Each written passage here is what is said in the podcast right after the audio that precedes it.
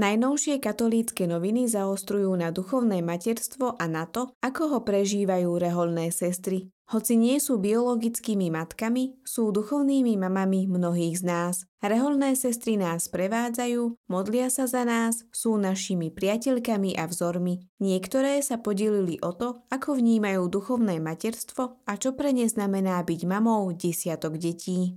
Pri príležitosti Sviatku sedem bolestnej Panny Márie sa rozprávajú s historikom Robertom Lecom o mariánskej úcte na našom území. Slovenskí katolíci mali vždy v úcte Božiu Matku. Napriek viacerým snahám sa mariánsky kult nepodarilo odstrániť, prežil reformáciu i komunizmus.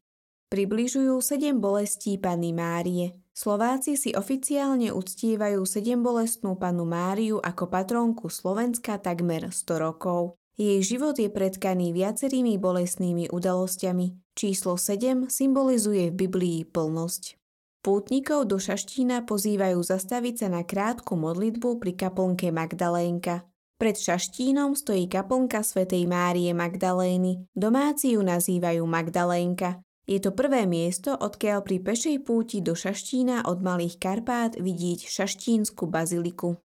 Vysvetľujú, prečo je nebeská matka našou najvyššou záštitou pred Bohom a oporou človeka v akejkoľvek situácii. Vzdať honor Pane Márii má pre nás nenahraditeľný význam. Potvrdil nám to i pápež František, ktorého vlaňajšia apoštolská návšteva Slovenska sa niesla v znamení mota s Máriou a Jozefom na ceste za Ježišom. Jej však nepatrí poklona, ktorá patrí jedine Bohu. Jej patrí najväčšia úcta, ktorá patrí stvoreniam prinášajú aj rozhovor s historičkou umenia Zuzanou Zurňákovou o Michelangelovej piete. Na svete je len zo pár výtvarných diel, ktoré identifikuje každý a okamžite. Takto neomilne vieme povedať autora i názov diela pri pohľade na súsošie matky s mŕtvým synom v náručí.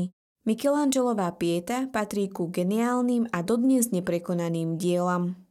Predstavujú novú unikátnu knižnú publikáciu, ktorá vo fotografiách mapuje minuloročnú návštevu pápeža Františka na Slovensku. Rok po návšteve svätého Otca pripravil spolok svätého Vojticha komplexnú publikáciu Pápež František na Slovensku. Reportážne fotografie 40 domácich a zahraničných fotografov, príhovory, svedectvá a zaujímavosti pripomínajú prípravy, priebeh apoštolskej cesty i jej dozvuky.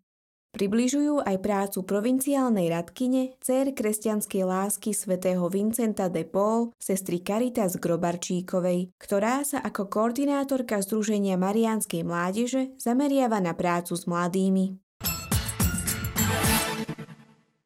Povížme kríž v našom živote. Takto nazval svoj úvodník páter Milan Hromník. Píše o tom, že v čase utrpenia a prenasledovania, keď treba vydávať svedectvo ukrižovanému Kristovi, nastáva triedenie duchov i v cirkevnom spoločenstve. Kladie otázky na zamyslenie. Kde je moje miesto pod krížom? Zodpovedá veľkosti Ježišovej obety? Bol som verný Ježišovi, keď žiadal odo mňa obetu, seba zaprenie, utrpenie? Petra Bajlová prináša článok o zbierke nádeje, ktorou vincentínska rodina na Slovensku podporuje boj proti hladu už 17 rokov. Kam putuje finančná pomoc získaná zbierkou, napríklad do škôl na Haiti, chudobnejším ľuďom do Hondurasu, do Albánska, ale aj na Slovensko, kde pôsobia rehole slúžiace podľa príkladu svätého Vincenta de Paul.